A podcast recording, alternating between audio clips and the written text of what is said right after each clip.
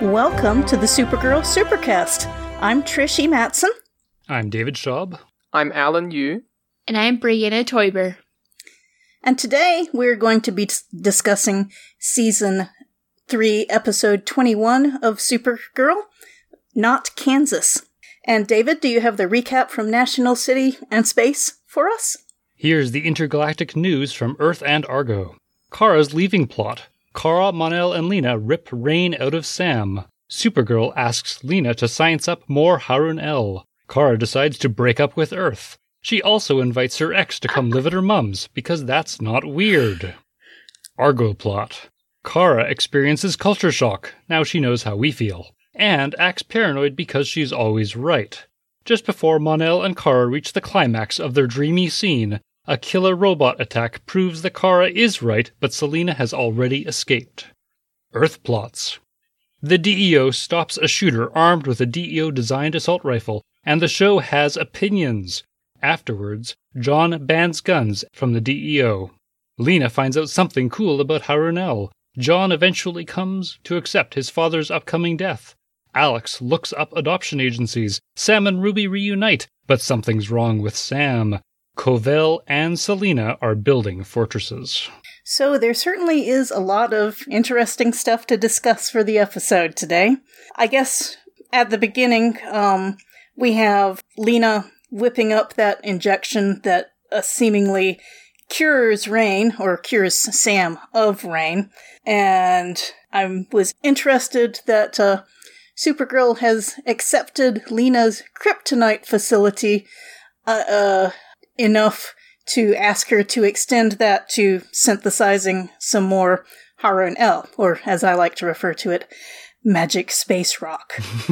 I'm always the magic space rock. I, I'm still wondering how exactly injecting molten rock into Sam's neck did not physically damage Sam. Because it was Reign at the time. I really liked this fight, if only because this is the first time we get this great fight with Mon-El and Kara, as well as interjected with scenes of Lena just super sciencing up as quickly as possible. And I thought it was really well done. The only thing that I thought was strange was just, I don't know, it, it felt a little too easy for defeating Reign. It's well, not over yet, though. Right. um, let's see, other little notes about that part. I liked that, um, well, I'm not sure, actually, if I liked it, but they brought Ruby right in almost immediately. Well, not immediately to the fight, but Sam was there in their in her hospital bed at the D E O, I guess. And uh, they brought Ruby right into her. Uh, Sam spots Ruby's new blue-tipped hair and likes it immediately. Um, and they seem to be really confident that everything is cool.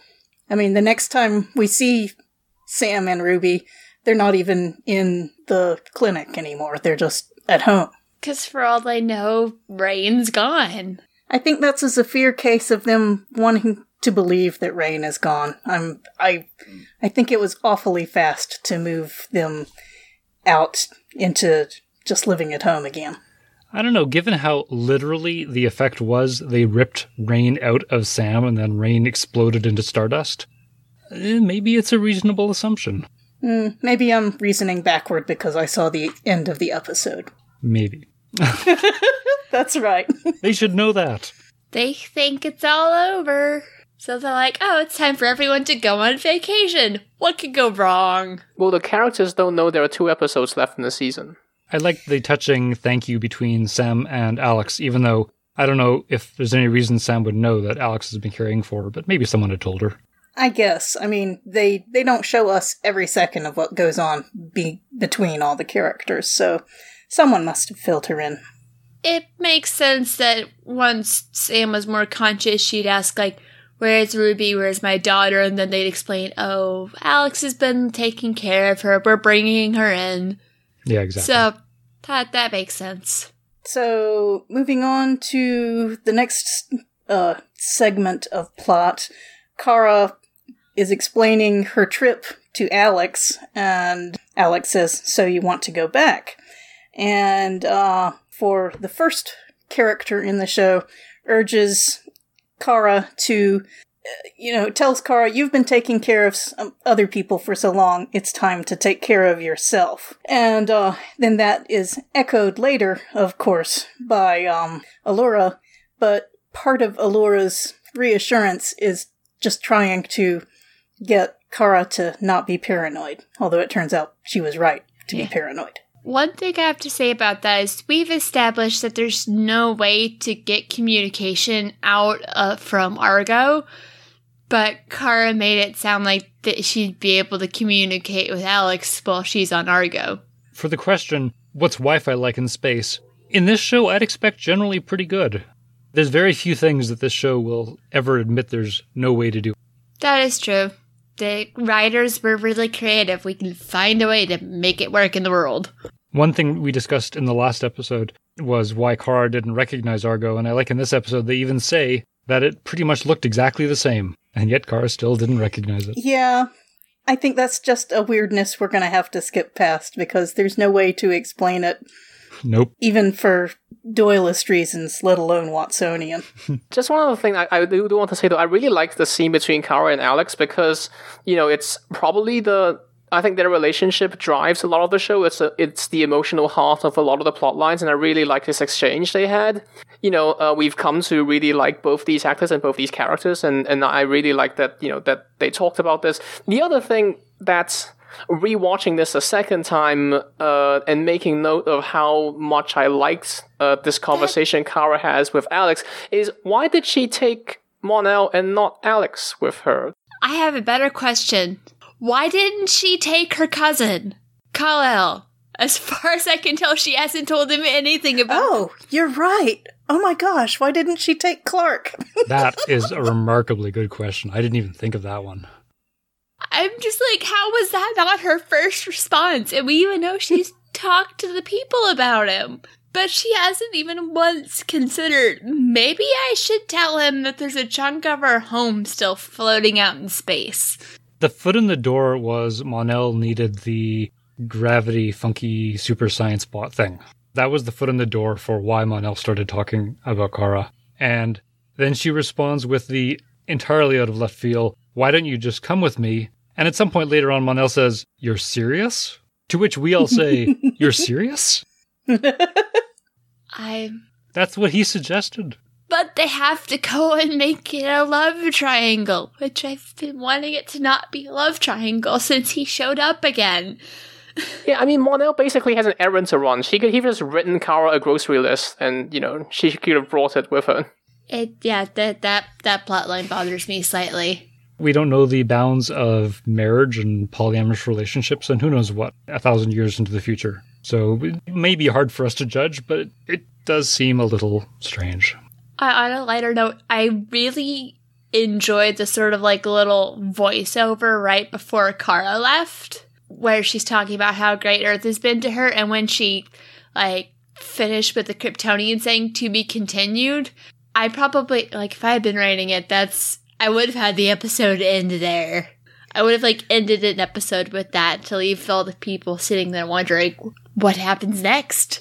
I felt like that whole thing was really weird because it really sounded like a good goodbye speech to everyone at D E O and CatCo. And, you know, if she hadn't said it at the end, you know, uh... this is not goodbye. If she hadn't specifically said that, you know, it would have been a goodbye forever speech. It might be. I liked the speech on the first time watching it, but the second time it kind of confused me because I didn't even notice the CatCo scene the first time I watched it. And it's sort of this sort of arbitrary CatCo scene, but neither speech is from CatCo. It kind of feels like the voiceover is actually in the middle of the speech she gives the D E O. But who's the audience of the voiceover? They needed it to be a voiceover because they wanted to show the CatCo scene, but it, it did seem a little confusing. Yeah, it was like, we don't need to show you both speeches that she gave, so we'll just do one and show the scene from the other. Also, exactly. how how has she explained her need to leave to the people at CatCo? The sign said, on assignment. I do quite like the montage, um, you know, uh, with... And, you know, cut with the music and, and the speeches. But the other thing is, she gets a party at CatCo. Considering how long she's been away from working there, do people still remember who she is? And would there still be a crowd to send her off? It's possible she's never been on assignment before. You know, I wonder what she told Lena about why she was going away. Yeah, that's the good question. You know, Lena, I need a leave of absence. Okay, why? Lena, I need to go on assignment. What are you going to be reporting why or do you investigating? Need to be go so, why do you need to be gone so long? Are you sure you still work here? Because I'm not. How long are you going to be gone? Yes, uh, and we never heard that conversation, so we don't know. We're really good at oh, finding well. plot holes. Or just rushed things. That's just efficiency, I think, for the most part. So anyway, on Krypton, as David said, Kara's paranoia turned out to be justified. What more do we want to say about that whole plot? I've never been more relieved to have a flying murder bot interrupt a conversation. Yes, that was a great moment for an interruption. That was really weird. So Mon-El declared that he was still f- sorting out his feelings for Kara. And he said, sorry, I didn't want to disrupt your uh, visit here with all my feely feelings. And she said, oh, it's okay. And then she stroked his face, and she stroked his face again. And she looked like she was going to say something. And then the murder bot showed up. So, yay, murder bot. it, it, was, it was, yes, a very uncomfortable moment to watch. Mon-El did also give Kara a ring earlier in the episode.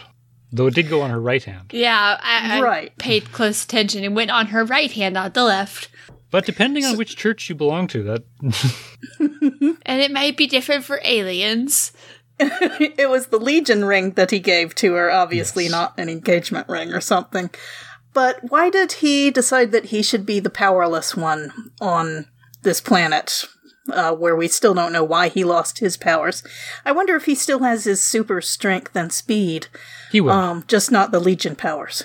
He right now is more powered without the ring than Kara would be. So they basically they just split the Legion abilities to her. Didn't they get all of their power from the same kind of sun? It just turned out differently? Oh, actually that's a good point. He may not have yeah, any of his powers. Yeah, neither of them have powers. I think he just gave her the ring because he's like, someone's actively trying to kill you. You're. It would benefit you more to be able to fly. At that point, someone could have actually been trying to take out Monel, but to be fair, that's a lot less likely. Yeah. Most people don't seem to really care about him. He's just kind of there with te- using future technology in the past, which in just about any other show, that would be really, really bad and have repercussions. I don't know if the Legion has any kind of prime directive rule. He just goes around saving children from deadly diseases. I was glad to see the little kid come back so that we have had that little moment of plot continuity there. Yeah, that was cute. And they certainly had a lot of these scenes where Kara decides to show her increasing paranoia. Maybe they, I think, pushed it a little much. Kara's statement of there are no accidents. I don't know. Yeah. Accidents do happen, but I feel like with all of the Argo scenes, they did capture how weird it can be to go back to your hometown when you haven't been there in a while. Right, and I thought the whole kind of gaslighting Kara was interesting. I wondered for a while if Thora was actually one of the um, uh, evil priestesses group, because she... said, no, no, uh, everything's fine, it was just a defective part. And that woman is the grocer's wife, so she's okay. Uh, I thought that was a little odd, too, that she didn't have any identity of her own than just that she's married to the guy who runs the grocery. So far, it's always possible that will change. Yeah, she she's the person that knows everything there is to know about the city, but she has no idea about the dark murder cult. Hmm. We'll see, because there was this interesting setup of the sort of culture shock that Kara felt when uh, interacting with her and her husband. And I could see the show wanting to maybe continue to play with that. Well, it was an interesting idea about Kara not being able to relax and staying in warrior mode. And it would have been interesting to explore that for another episode without having the uh, uh, kill Kara plot come in. Um, but the whole thing of killing Kara seems really unnecessary. Was it all just a diversion to get her distracted so that Selena and the others could steal their spaceship? Maybe it was just seen as a bonus if they happened to be able to take her out. The overarching plot seems a bit unclear for that. There's a lot more effective ways that they could have killed her. Aside from, you know, sending a murder bot that you could take out with a with like a bat or a chair leg. And trying to topple building parts onto her. There's so many easier, more effective ways to kill someone. And those are really powerful robots.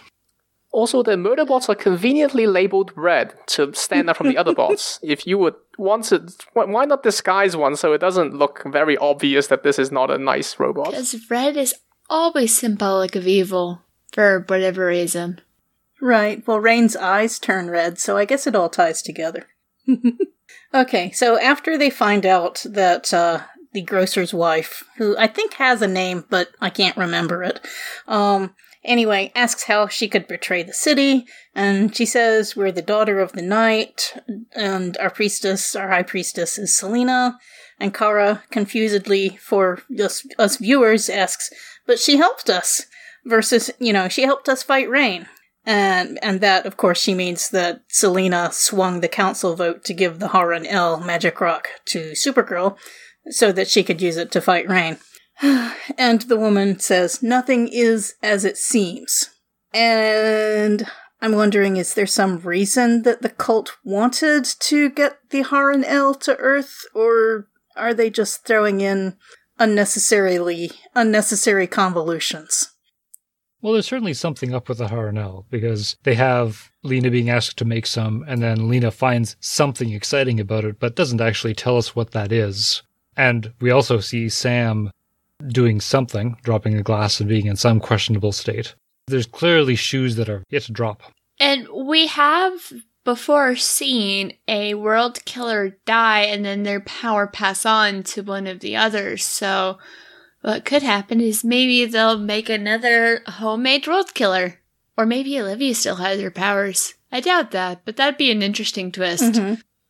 If Olivia somehow still has those powers and all the world killer stuff goes into her, that could be a fun twist. Sure. I'm not expecting it, but... yeah. So anyway, just to wrap up that part, uh, back on the Earth, Coville is in the dark, chanting with a glowing crystal. Back on Argo, presumably Grocer's wife has been incarcerated by that time, but uh, Mon-El and Kara and others see that the ship, the convertible ship from J'onn, is gone. Um, so I guess they are stranded on Argo. And then that same spaceship lands on Earth next to chanting Coville. Selena walks out with some other cultists.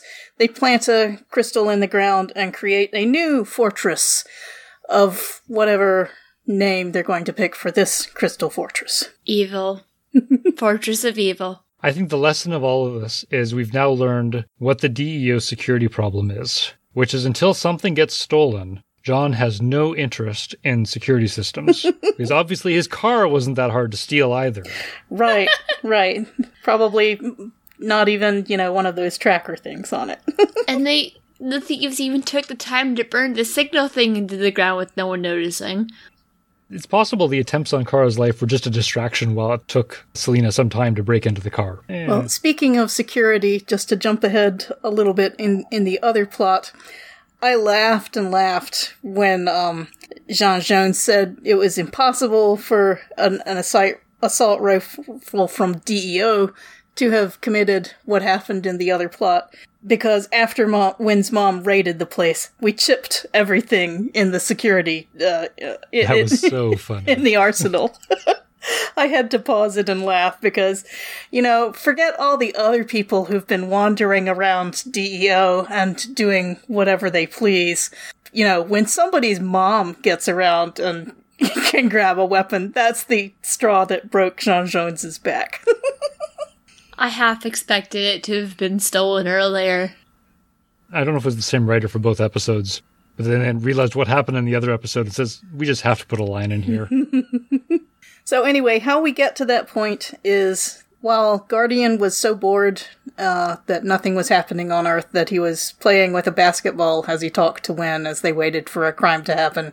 There was a bank robbery, and the Guardian saved a police officer from a guy with some kind of assault uh, machine gun that was fully automatic, um, and the uh, bullets were so tough that they pushed scored him back up Guardian's a shield.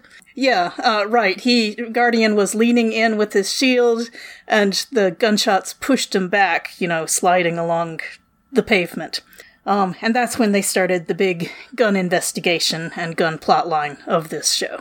In great superhero style, the gunshots and all these happen within earshot of Guardian when he happened mm-hmm. to be somewhere in the city. Yeah. The, the basketball stuff was pretty cool and funny to watch. I like the music, too. Mm-hmm. What I didn't like was Wynn saying, "What kind of gun is that?" in surprise and shock, whereas this is the gun he hears the most. That's true. That's if it was a D E O weapon, he should have recognized what it sounds like. But maybe Wynn doesn't get field training. He just builds yeah. the weapons. He doesn't test them. That doesn't make sense. It it was... I, one thing I found about... I kind of like that we were able to, like, meet the manufacturer of the weapons, but I love how, like, no one really questions the fact that the guy running CatCo is... This is... Right. Right. It's perfectly reasonable for John Jones to go to the D E O arms supplier and ask what's going on with your missing weapons. But there's no reason in the world that the manufacturer should have been okay with talking about it with the C E O of CatCo magazine there. It just... A journalist, yeah. Maybe. But it did lead to a pretty great line. It did. This isn't the first time that this show has had multiple people going into a meeting where it makes no sense who's in the meeting. This is not the first time. True. Makes sense to the audience. It's just when you think about it from the point of the story that it doesn't really fit. Yep. So the manufacturer says, no, none of our, our military weapons are missing, but we sell a civilian version of this uh, special D E O weapon, and someone could have modified it with a bump stock. And he immediately follows that up with, you know, it's okay because legally we're protected. Um, you know, so obviously he's just thinking of the lawsuit implications of one of his weapons being used for a bank robbery and shooting up a parking lot. Uh, then he talks about uh, the two thousand employees that would be affected if they shut down this civilian line of guns, and talks about his memory of when his grandfather took him hunting for the first time and the guns bring families together. And all of that, you know, those are some reasonable points. James immediately replies that this weapon is not a family hunting weapon, which is also, at least debatably, a reasonable point. Um, I mean, it, unless you don't want anything to be left of the rabbit you just shot. Right, right. Anyway, um, sorry, that John Jones, not James, said that this isn't a fa- family hunting weapon, and he orders the guy to immediately hand over all the documentation and comply with the investigation. The manufacturer says, sure, sure, of course. And then James really gets out of line. He mocks the manufacturer very sarcastically, you know, tells him, oh, you must be dreaming of a world where everyone is armed to the teeth. And then the guy gives his reply, uh, where you dream of a world where everyone reads CatCo, and we're both businessmen. And all of this felt so belabored. You know, it felt like we have this row of talking points that we have to get through. Very heavy-handed for a... Just, yeah. I'm like, it, it's a valid, like, point to talk about, but the way they did it, I'm just like, it's not the best way to approach that problem. Also with... Because when they ultimately decide, oh, like, I have to protect... John, Jean's like, I have to protect everyone, so I'm going to destroy all the guns and we're going to go non-lethal. I'm sitting here like, you fight against alien invasion. I think it's okay if you have a little bit of heavier weaponry. Reeling back a bit, there's a couple of things about the scene I really must question. The first one is the civilian version of the rifle is called the Heel fourteen, and I want to know why it's called the Heel. Is it referencing healing people? Is it referencing the part of the foot that you step on people with? Or is it referencing the gun manufacturer's personality? I couldn't quite tell. I went to uh, H E E L, not H E A L. I only thought of that other spelling later. Um, you know, unless someone cl- watches the closed caption of that show, I don't think we can answer it. Oh, I didn't. I think there was one shot where when Wynn is looking at the doc- documentation and it's H E E L, not H E A L. Okay. Um, one other very minor point about that scene is that the manufacturer had said, "Our contract with your division of the F B I is one of the most important." So we've been complaining about the D E O passing itself off as the F B I. Is it possible that it really is a division of the F B I and they're not just lying about that as their cover? It feels like that is an interpretation. I was actually looking at the Wikipedia entry for the D E O and there wasn't anything helpful there. But it is possible that it is actually a reasonable interpretation and it is misleading rather than lying. We'd hmm. probably have to go back to season one to sort of find out for sure. Okay. I think, however, that does bring up the important part, which is we should all be able to agree that who really should be blamed here are the D E O's lawyers who signed the manufacturing contract that allowed the gun manufacturer to do this.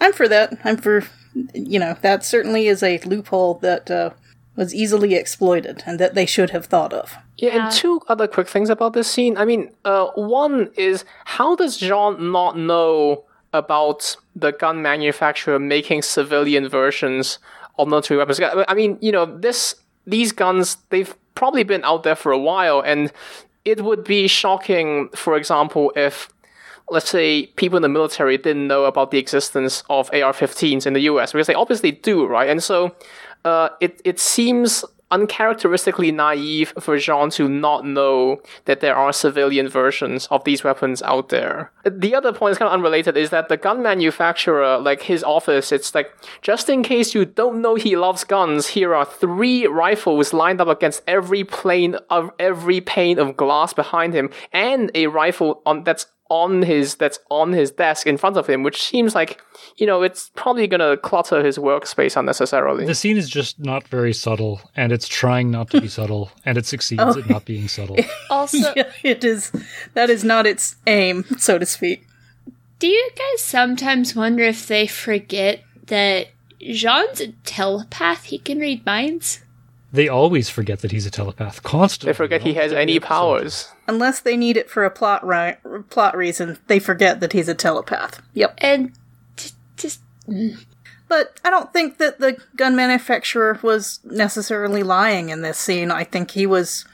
I think there's a really good chance that he's sincere in his belief that hunting brings families together. Um, I mean, a lot of people feel that way. I know... Uh, uh, people myself who've gone hunting and, you know, from father to son to father to son, and see it as a bonding experience. Um, you know, I've gone shooting and it's fun. It's like fireworks. As, as long as you're trained properly before you do it, it is a fun recreational activity. However, half my family hunts, but I still, I don't get how exactly they could qualify the a civilian model of the D E O assault rifle as a hunting rifle? Right, a civilian model of a weapon that still shoots armor-piercing bullets and, you know, can be easily modified to automatic fire. And uh, will probably you know. obliterate at least half of whatever you're trying to hunt. The line I wrote in my notes was, "I might be a warped Canadian, but if you're using assault rifles to bring your family together, something is broken inside you." Well, you know, other family activities that can bring fathers and sons together, or, you know, fathers and children together, include, you know, building models together. or Even using hunting rifles. There's an argument. I'll buy that. Not these. Right. And of course, the Second Amendment is not just about family togetherness. It's, it's about defending yourself from tyrannical government. But anyway, I don't think we need to take, I don't think the Supercast needs to take a position on that, but I do want to point out just how heavy-handed this whole episode was and the impracticality of the solution that J'onn Jones arrived at. Well, let's get to the next scene so we can cover the next heavy scene about it. Right. So the next scene, Lena comes to CatCo with pizza. James is trying to figure out how to track people without having a gun registry. Lena points out that lots of people don't like the thought of the government being able to track them and their guns. James says he can't believe people think the right to own an assault weapon is more important than for kids to go to school safely. Lena points out that she has a gun for self-defense and has used it for self-defense. Says, hopefully you can see my side too. James says he's open to listening, and then he says, how about that pizza? So, I think he just wanted to avoid the argument. It was a very passive-aggressive, awkward attempt at an adult conversation that was interrupted by pizza. Mm-hmm. And as always, not only do the extras in the scene not get any lines, they don't get any pizza either. Right. Three people, because they call in Miss Tessmacher too, and so those three people are going to eat, I think it was like six pizzas, which, okay. But they could have given a few to the newsies too. Yeah, and they probably just did that scene so they could also introduce the fact that Eve Tessmacher, this sort of random side character that's been popping in and out since season two, studied nuclear physics and got her degree in nuclear physics. I'm like, what the heck is she doing as an assistant at CatCo?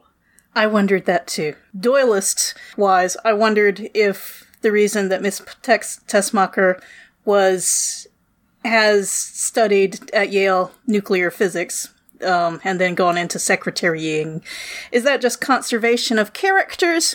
Or is it because they're planning to do something with Miss Tessmacher later? Maybe Lena will hire her and offer her a more well-paid job where she's more respected. Well, she brought her in to uh, research the Harun-El with her after finding that out. Or possibly they've just taken all the cast they like from CatCo and they've decided to put them somewhere else. I think there's only Doylist explanations here, but there's lots of them. Okay. One thing I'd like to cover in this, though, was after Lena says that, which is I have a gun for self-defense, I've used it for self-defense, let us remember that I think the only time we've seen Lena with a gun was when she walked into an office building and tried to murder someone. Yes, she's a highly problematic defender of the right to bear arms, since she, she did almost murder somebody. But she didn't.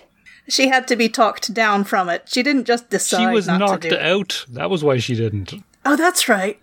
To be fair, there, there's probably been many times, given that she's Lena Luthor, that she's been in a situation where she would have to use a personal handgun to defend herself. But. And it's for other people doing the set dressing. While the people doing the set dressing really loved putting guns everywhere, they did a very bad job of making James's laptop look like it's ever been used, as its dock is in its most boring state possible. Also about sets, uh, on one of the T Vs, on one of the many T Vs behind uh, James, in the one of them in the top left-hand corner says something about people trying to colonize Mars. So I wonder if that'll ever come up, if that was just a random oh, line someone wrote in oh, because exactly. It sounded newsworthy. People trying to colonize Mars that don't know about the white Martians are in for a fun time. Yeah, that would that would really interfere with Elon Musk's plans. That could be, actually make for a really interesting season. Maybe Elon Musk is a white Martian. Or that they could... Well, no, I don't think that they're going to go the Water of Mars route from Doctor Who, because that was really creepy. Shall we move on? Yes. Yeah. So, they have their problems uh, finding all the people who have bought the heel gun, but they do a photo lineup, and James recognizes the guy at the bottom right. Wynn says, are you sure? And uh, John Jones says, let's assemble a strike team. And James says, whoa, let's not be part of the problem. And, oh, I had such a problem with that. I had no problem with that. I was like, are you serious, John? Didn't you learn anything from dealing with Julia? They have a possible suspect for something that may happen, and they're going with a full strike team? Once they actually find the manifesto and know something's up, sure. But at that point, I think that was right to be questioned. Okay, l- let me clarify. I am absolutely okay with saying, we're not sure about this situation, let's arm the strike team with rubber bullets. But You don't just send three agents to knock on a door if you think a guy has been stockpiling weapons. You know, you send in people with body armor and at least something with stopping power, I say, in my opinion. Fair point. Yeah. All right, so we get the strike team running through the building where they think he is. Alex is talking to H R or somebody, and the woman asks if they checked the cellar or loading dock. Um, J'onn Jones walks up to the guy unarmed, although, you know, he has all his powers and everything, but apparently he's just an un- unarmed guy walking up to the uh, armed man, whose name is Arthur, and Arthur says that the guns are the only way for me to be heard. He's upset because he got laid off after giving his life to the company. Uh, J'onn Jones says, if you pull that trigger, no one will listen to a thing you say, which is a good point. J J also says that a gun is a tool for spreading fear, not a not a tool for respect, or rather, fear is not respect. Arthur says he shot at a cop and his life is over. Anyway, J'onn eventually talks the guy down, and he surrenders his gun, and we see that Guardian was in the corner listening all the time. And so that scene is over for the moment. Does anyone have any thoughts on that, or should we move to what happens at the D E O? It's a nice scene, but it seems a bit silly that J'onn could take the person down so easily. Also, couldn't he can phase through things, so even if the guy shot at him, he should theoretically be fine. I think oh, yeah. he can take he, a bullet. That's mm-hmm. him. He he would have been fine if he had been shot at, but, you know, for, for optics... and for talking the guy down, it was definitely better to go in as though he were unarmed and unshielded. That was better done than other conversations on this topic earlier in the show. Mm-hmm. Well, the weight of what was said matched the scene, and that helps. Yeah. Right. Yeah. And the lines... The one thing that did make me think twice forced. The second time is when the when when uh, Arthur says, I shot at a cop, my life is over no matter what, which made me think, you know, you could try not shooting at cops and your life would not be over. Yes, absolutely. It seems he's also realized that. It's a little late for that. Actually, I thought he had another technicality. He could say that he shot at a vigilante. True. Yeah. I mean, he was aiming at a cop, but he hadn't actually shot at him yet when Guardian pushed the cop out of the way. So if he has a good lawyer... Yeah, just just set him up with, like, Matt Murdock. He'll be fine. Don't cross the streams. I'm afraid that's the wrong universe. Yeah, I know. So, then there's a scene at the D E O. J'onn Jones calls out to all the agents who happen to be milling around within earshot and gathers them together and says that... Safety is our neighbor- number one priority, and we are going to phase out lethal weapons, and we're going to destroy all the we- lethal weapons we have. Uh, someone says, how are we going to do our jobs or defend ourselves or something? And he says, Agent Schott will be developing non-lethal weapons.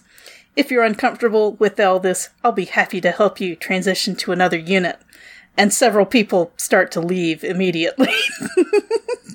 And then he says, uh, but I believe we can set a helpful example.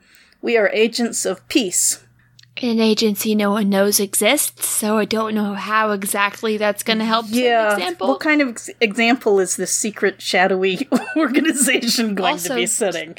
Are you? Is he really going to just casually let all these people who know who Supergirl is leave? I think we're pretending that they don't know. We're just pretending. Yeah. Yeah, this girl in glasses just keeps showing up to D E O, but uh, no connection to Supergirl. Nope. Um, so anyway, like I was saying before, I think it would be far, far, far better to have different protocols for sending D E O against humans versus sending D E O against alien invaders um, and world killers and stuff like that. They've had really hard times trying to fight off all those people with their heavy weaponry, and for them to go to, you know, rubber bullets against white Martians or whatever they're going to be facing next is just really hard for me to take. Yeah, I had two extremely conflicting views about this scene. And the first one is that, which is the definition of non-lethal is pretty dependent on the species you're going after. And the definition of lethal is very different for them. But I think more so, I'm amazed that Supergirl has been willing to work with the D E O with the way they acted. And say with the way they acted around Julia. I'm almost surprised that Supergirl, who pretty much has an entirely non-lethal approach to all problems, has put up with the D E O potentially using lethal weapons when they're trying to solve the problem. And I'm surprised Supergirl hasn't applied pressure to make D E O do this earlier in the show. That's a very good point.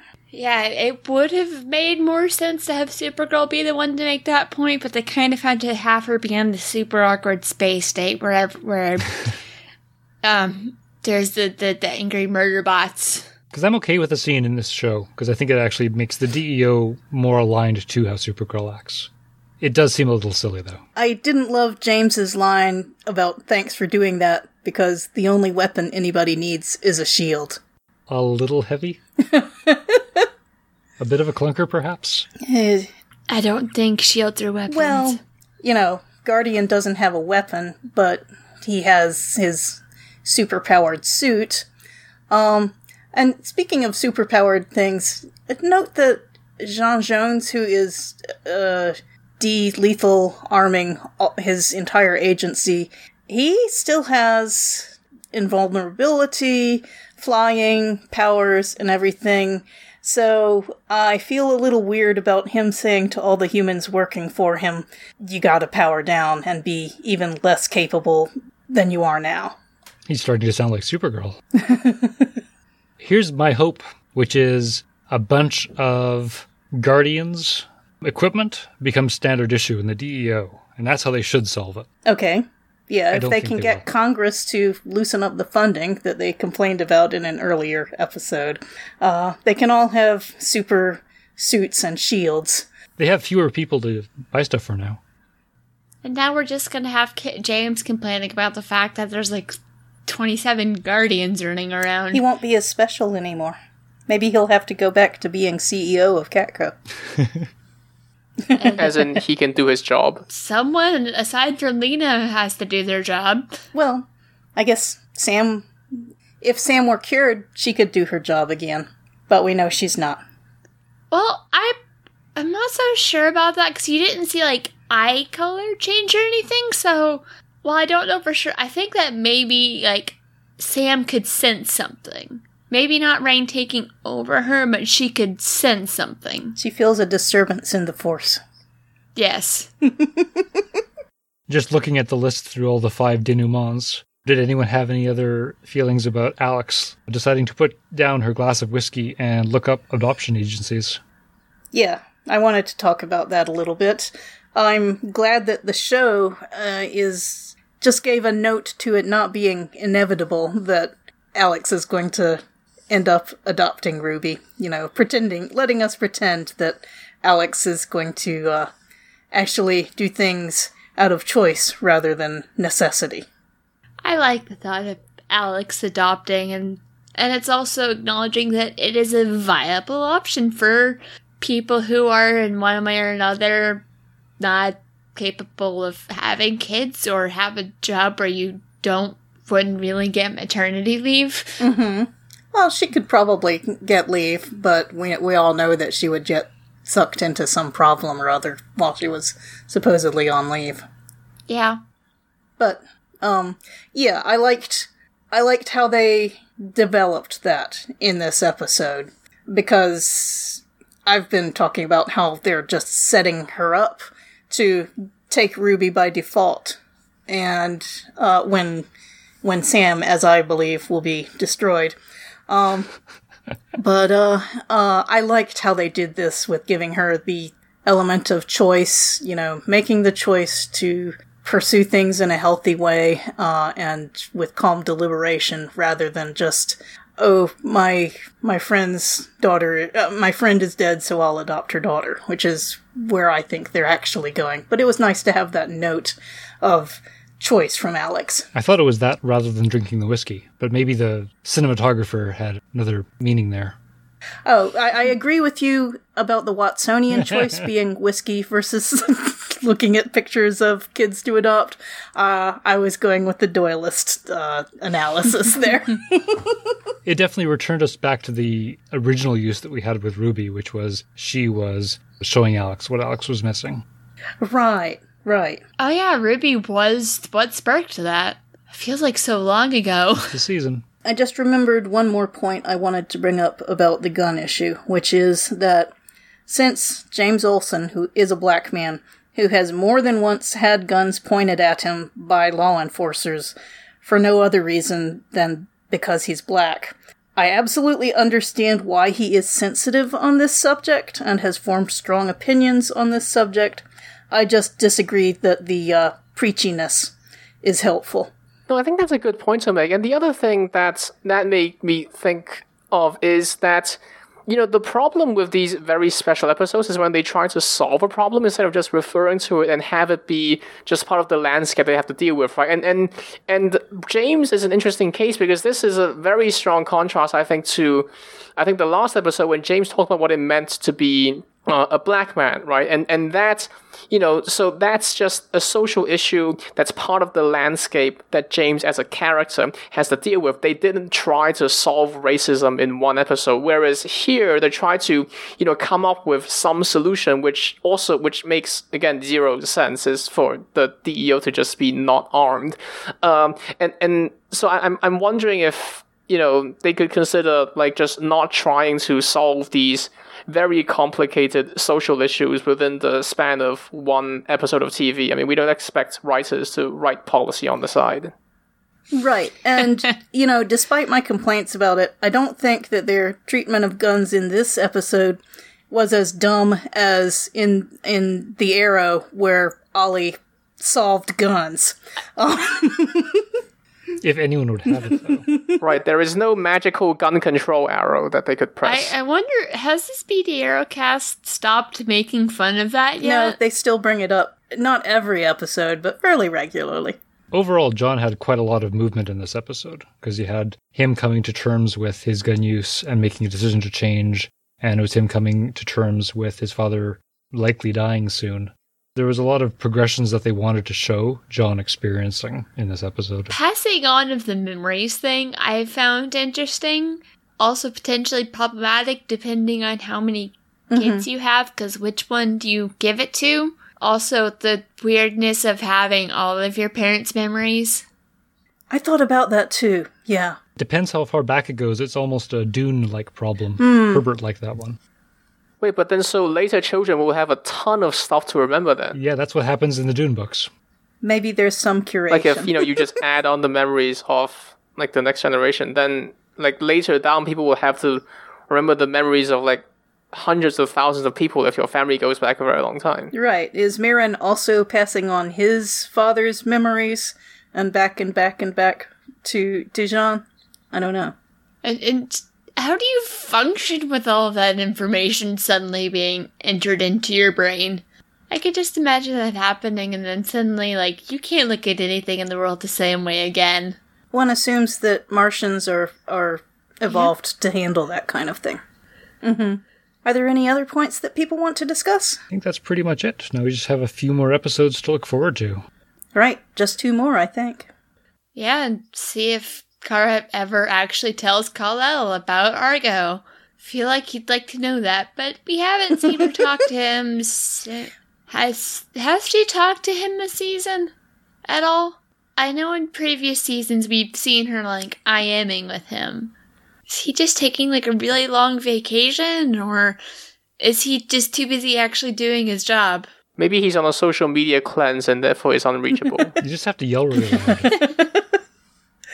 Possibly. Right. Somehow, uh, Kara and Mon-El are going to have to get back to Earth. And then maybe, you know, once they deal with the new evil high priestess being on Earth and all of that, I guess they may go back to Argo at least one more time to deliver whatever Lena synthesizes with the Harun-El to solve Argo's energy crisis. We can look forward to more scenes where they almost have an important conversation and then get interrupted. Right. Well, right. Uh, so uh, two episodes to look forward to and a lot more plot, I think, that they're going to have to get through. So we'll have more to talk about when that happens. Mm-hmm. So, I'd like to thank all of our listeners for being patient with us during this uh, longish discussion on this episode. And if you'd like to continue the conversation with us, please join us on the Facebook uh, Incomparable group, or the um, Slack members channel for the Incomparable, or follow us on S G Supercast at Twitter. And I'd like to thank our wonderful, patient, excellent audio editor, Seth Heasley. And I'd like to thank all my co-hosts today. Thanks, David. Thank you. Alan. Thanks, this is fun. And Brianna. Glad to be here. Okay, well, we'll be talking again soon, I hope. Thanks.